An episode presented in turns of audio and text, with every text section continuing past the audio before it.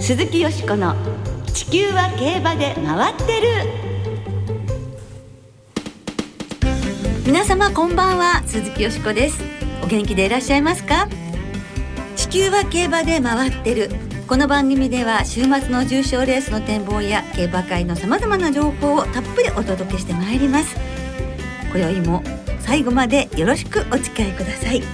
今日ご一緒してくださるのは中野ライターアナウンサーです。はいどうも中野です。よろしくお願いいたします。よろしくお願いいたします。よしこさん、はい。先週は400回だったということで改めましておめでとうございます。ありがとうございます。いやもうそれが言いたくて今日はスタジオの方にやってまいりました。401回目記念すべき回ということで。おめでとうございますあそれでか。ねなんかあの中野さんなかなかねこうご一緒になんないの？そうなんですよね。ちょっえと機会がなかなかなかったんですけどね、はい。い、やそういうまあありがとうございます。嬉しいですもんね。本当皆様のおかげでございますけれども中野さんはね、はい。先週小倉で実況されていましたが、はい。台風の影響というのはどうだったんでしょうか？いやまあちょっとどうなることかと思いましたけど、ええ。あの日曜日の朝ははい。晴れてたぐらいなんですよ。ええ。でもさすがやっぱり午後になってあの雨風もちょっと強くなってきたんですけど、やっぱりどう帰るかっていうのがみんな非常に心配になりまして、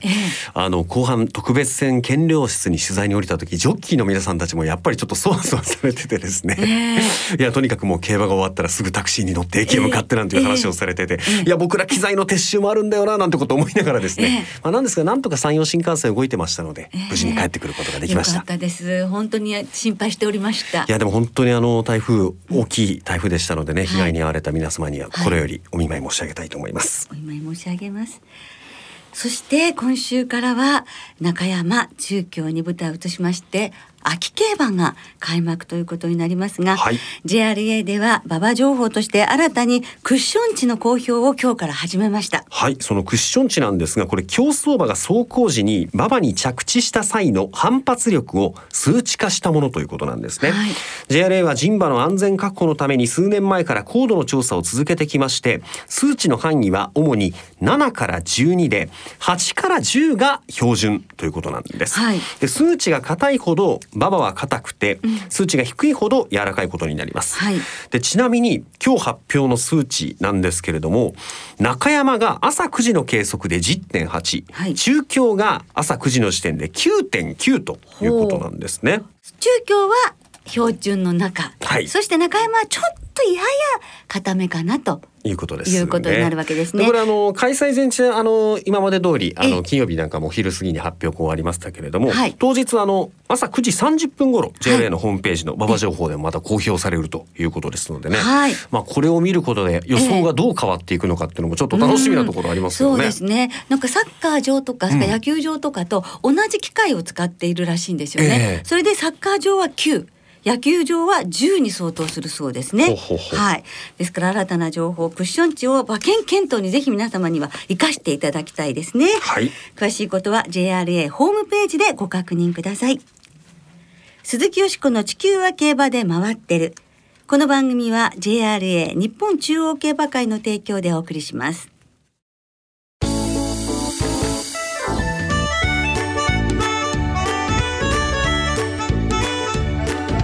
鈴木よしこの地球は競馬で回ってる。競馬ミステリーノンサラブレッドの著者島田昭弘さんインタビュー。ということで今週と来週競馬ミステリーノンサラブレッドを7月に上梓されました作家の島田昭弘さんをスタジオにお迎えしてお送りしてまいります。島田さんお越しいただくの久々じゃないですか？はい、そうなんですよ。3年前にもこの番組にご出演いただきまして、亡くなられた作家で血統評論家でもいらっしゃいました山野光一さん、そしてご自身の話を2週にわたってあのお伺いしたんですね。その時本当に幅広い分野で執筆活動をされているということを改めて知りまして、あのしみじみいたしましたね。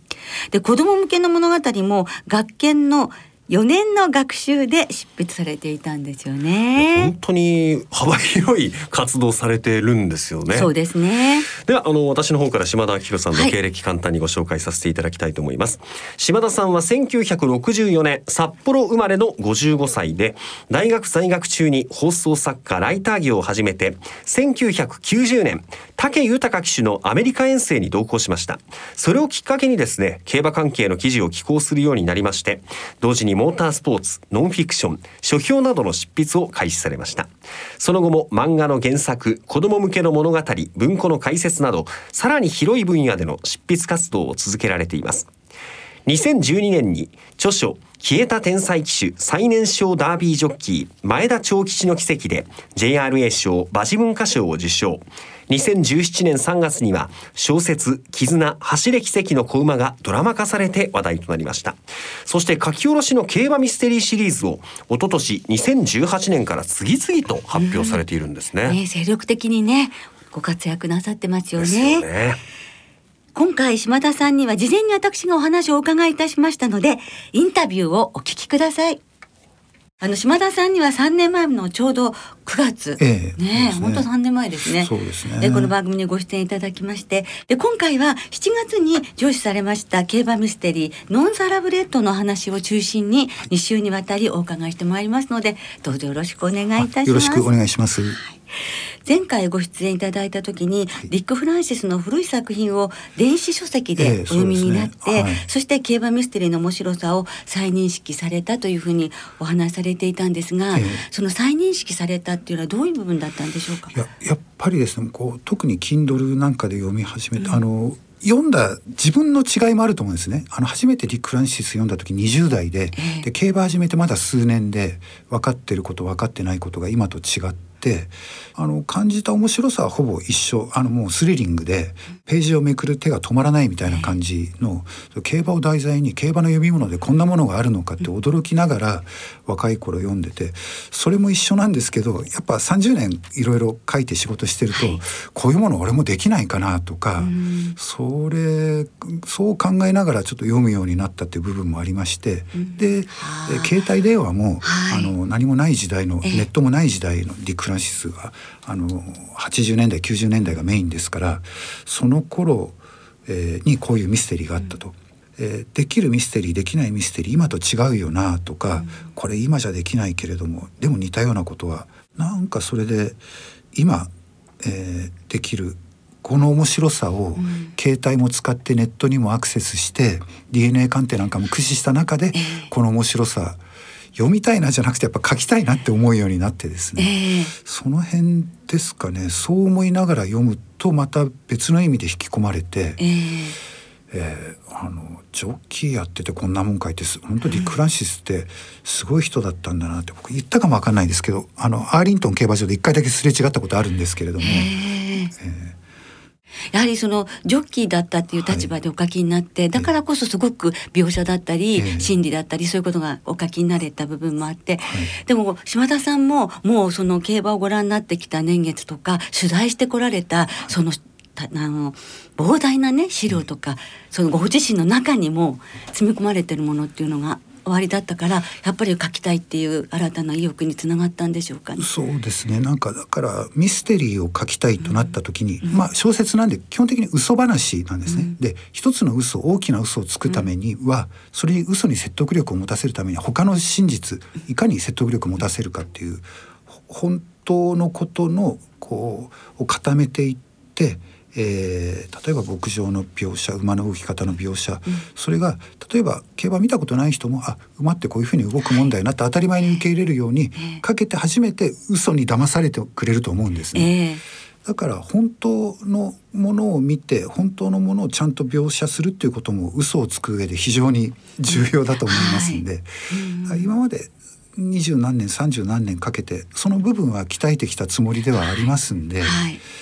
でまだまだ自分がこう小説と呼べるものを書けているかどうかわかんないですけれどもまあ、えー、一つ自分にしか書けないだろうなっていうものはできているんじゃないかなと思って、うん、えー、せこせことやってますけれども。ね、あのディック・フランシスをこれからお読みになろうという方にあの島田さんが一番こう印象感激、ね、感銘を受けた作品とこれは読んだ方がいいというのがあったら教えていただけますか、えー、よく三部作って言われててですね、えー、あの興奮血統本命あるいは興奮血統大穴だったと思うんですけれども、はい。えー、あの僕は人に勧める時は興奮血統本命ですね。で、はい、大穴はあの嫉妬ハレーっていう他の、えー、作品にも出てくるまあ他の作品といっても23冊なんですけれども出てくる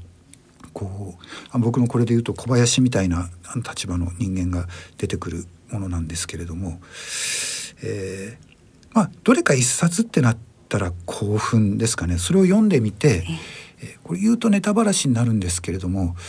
えー、馬のこうトラウマとかそういう草食動物ならではの臆病さとかそういうところを利用したというか理解した上でのミステリーなんで、うんはい、そうかっていうこうネタばらしの時はちょっとやっぱ驚くもの、まあ、衝撃もありますし。はい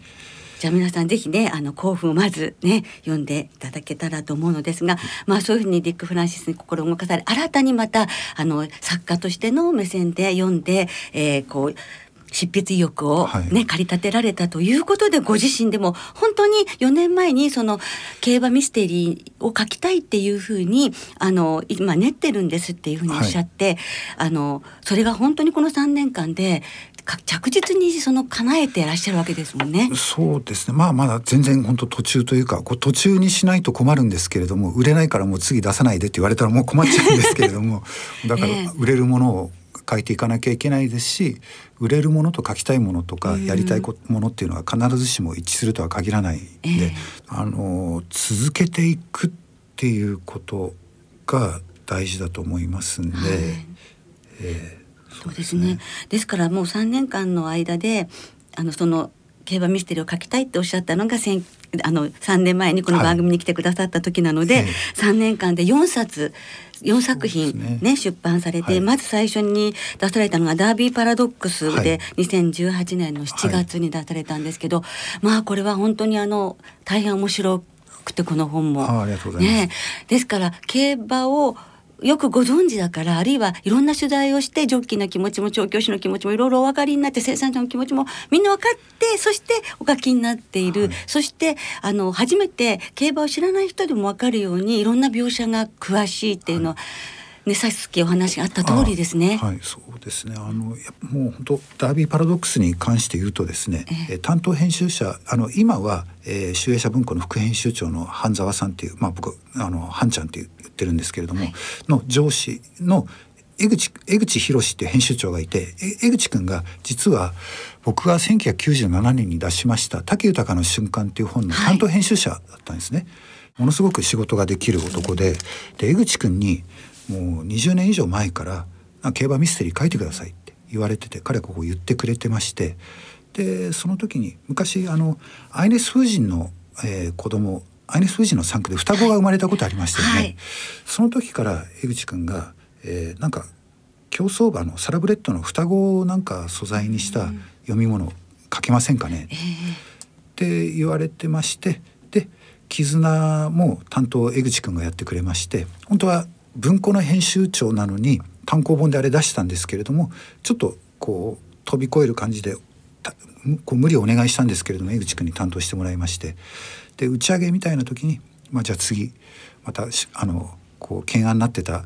えー、サラブレッドの双子だったりする血統に関するなんかミステリー、えー、書いてくださいよってやってみましょうよって言ってくれて、うん、それでやり始めましてやり始めた頃に3年前にこの番組に呼んでいただいたと思うんですね。えー、だからまだタイトルも全然決まってませんでしたし、えー、もう登場人物の名前とかも登場人物主人公は決めてましたね小林は、はい、あの僕巨人ファンなんでであの小林捕手が一番好きなんで、はい、で当時あの宇佐美捕手がライバルになりそうだったんでえそうなんですよ。それであの小林誠司と宇佐美慎吾じゃないですか。それであの主人公の小林と生産者の宇佐美の名字と名前を交換して僕人の名前を覚えるの苦手なんでそうやって自分で覚えられるように名前つけてってだから先輩記者も沢村ですしはい本当だ。だからいいか悪いか僕が競馬ミステリーに書いた巨人の選手ことごとくトレードに出されちゃってるんですよね。だからコバちゃん大丈夫かよって僕もうコバちゃん大好きなんで、味方側は巨人ででちょっと悪役側はこれ言っちゃ怒られるかもしれないですけどやっぱ当時広島が強かったんでそれで向こうの社長が堂林なんですよ。そういうのとかちょっと広島ファンの方々すいません申し訳ないです。でも野球ハムのあの楽しめるっていうとこ。えーね。あとはその例えばあの生産者だったりい。ろんなはい記者だったり、ジョッキーだったり、はい。ちょあ皆さんこうあこれは誰かなってあちょっと想像したくなるような名前もね。あのあえて分かるようにしてますね。ええ。こう天才でこうリーディング突っ走ってて、はい。こうことごとだったらあのやっぱ竹って文字入れますし、はい。えークールなプロフェッショナルあの渋い人で割とベテランだったら岡ってね お入ってましたね。ええはい、国彦のね国もああそうですね。りましたね とか、ええそういう風にねなっていく。でもそういうことも楽しかったですか？まあ生みの苦しみっていうのはどん大体基本的に苦しいんですけれどえも、その中でやっぱそういうのがないとやってられないというかそういう部分ですよね。苦しいけれどもこれがあるから面白いしとか。えーだからまああとやっぱりよく僕だけじゃなくてみんなやるみたいなんですけど本当に困った時は名刺入れ出してこの名刺の中パラパラって見てこの人って名前つけちゃったりとか、へええ。ーあの人の名前って本当いろいろなんで、え案外ね想像で思い浮かべてつけようと思ってもなかなか、あと僕のこのシリーズで本当もっと同じぐらい困るのは馬の名前なんですよ。はい。それも j ビスのサイトでじ実馬で同じのいないかっていうのをチェックしながらなんで、ええそれである程度イメージと合致したりとか強そうとかええ。大したことなさそうとか、えー男っぽい女っぽいとかええ。こうやりながらそれも、うん、楽しいというかもうそれも、うんたね、全くつまんなくはないですけれども 苦しい作業のうちではありますね。なんか自分でこうあの相関図みたいな感じであのまず作るんですか？やっぱりこう分かんなくなるんでこう年表みたいなのはこう今もこれあノンサラブレッドの持ってきたんですけどええ。こういうのは作ります。ね。ね。僕以上にええ。編集者とかはい。あと構成さんあのええ。光悦ガールとかなんかドラマでやってたあの日本語のあの間違いだったりとか事実関係とか構成さんもすごい年表作ってくれるんですよ。でその人に渡すために、えー小林は大体何年生まれぐらいの設定でとか、ええ。そういうのをこの中では2010バツ年とか、はいあ2020バツ年、はい。1970バツ年にしてますけれども、えー実際は何年っていう想定で書いてるんですね、そうしないと曜日とか合わなくなってくんで,、はい。でその時に、えー1972年の設定でこう書いていたものがあったんですけれども実際のダービーはインフルエンザ馬インフルがあったんであはいはい。あれ7月なんですよ。でもこの中では72年なんですけれどもええ。普通の月に行われたことにしたりとか、あと嘘話なんでいろんなこと嘘でもいいんですけれども本当に合わせなきゃいけないことあると思うんですね。例えば、刑事ものだったらえ警察庁があり警視庁がありで捜査一課があって所轄がありとか、ええ。やっぱあの凶悪犯の殺人とか捜査一課じゃなきゃいけないと思いますし、でどっから嘘をつくかですよね、所轄なのか何なのかで七曲り書を作っちゃうのかとか。そういう部分って、えーだから厩舎からとか、まあ、競馬場はやっぱ本物を作らなきゃいけないですし馬券の売られ方なんかもええ。実際に即さなきゃいけないと思うんで、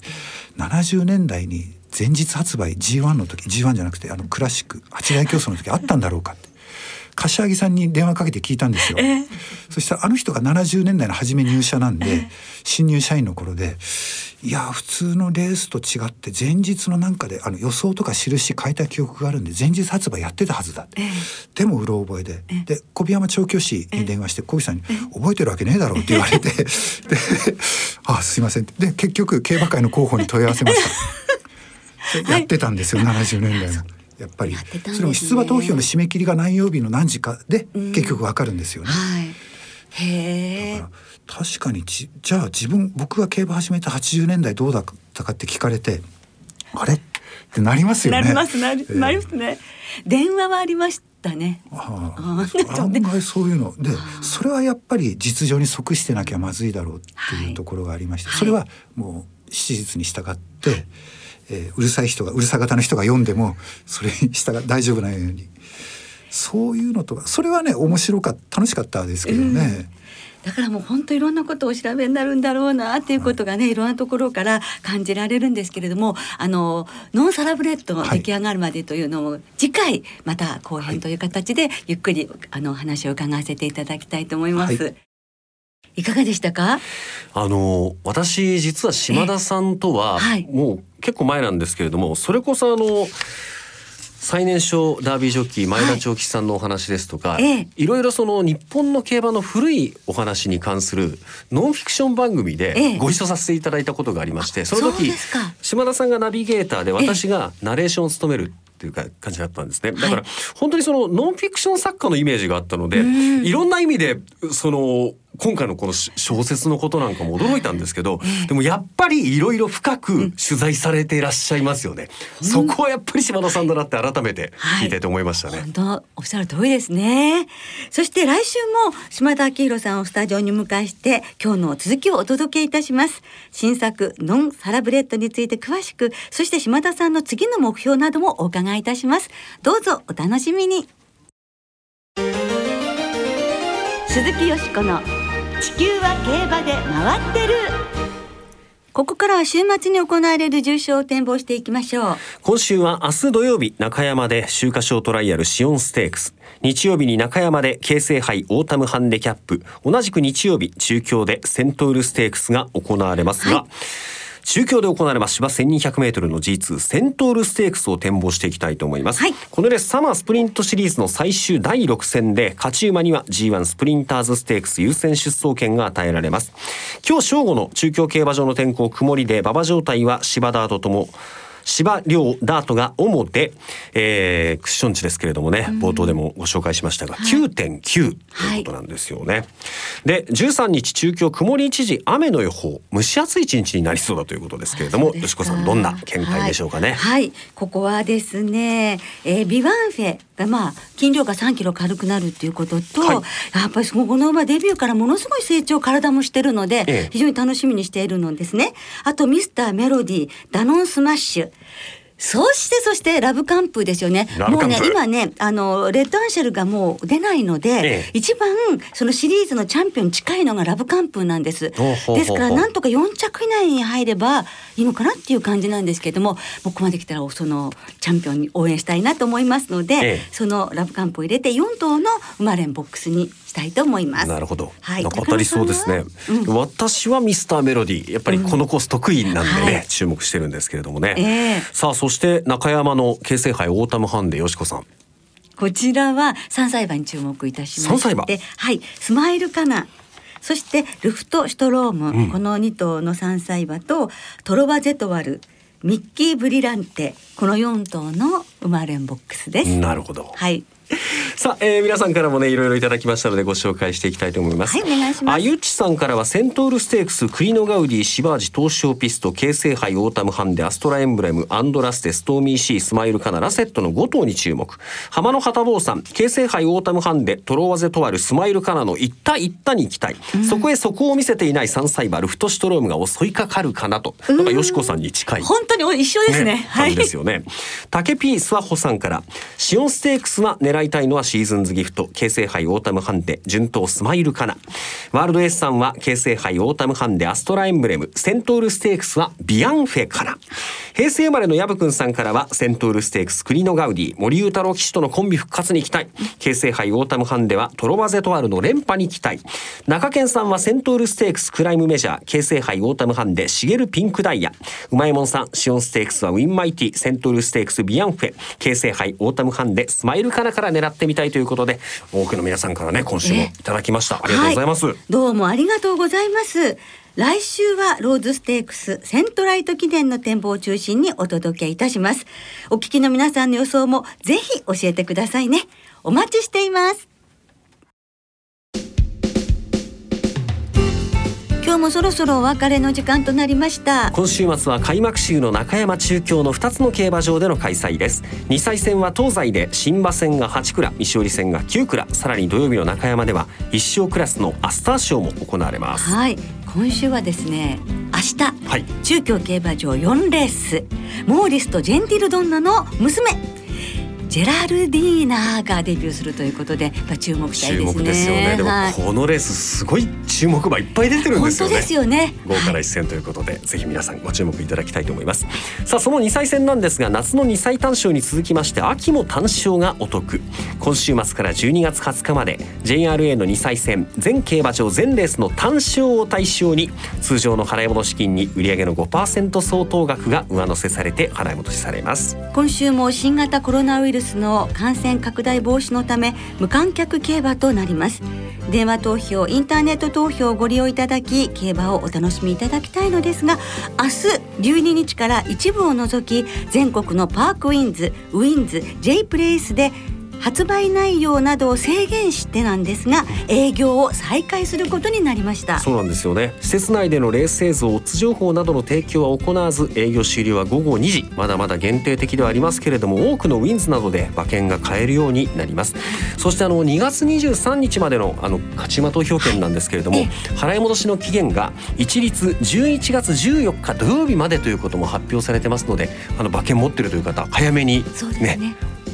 換金なさっていただければと思います、はい。詳しくは JRA のウェブサイトなどでご確認ください。はい、それでは秋競馬開幕週の競馬存分にお楽しみください。お相手は鈴木よしこと。中野ライタでした。また来週元気にお耳にかかりましょう。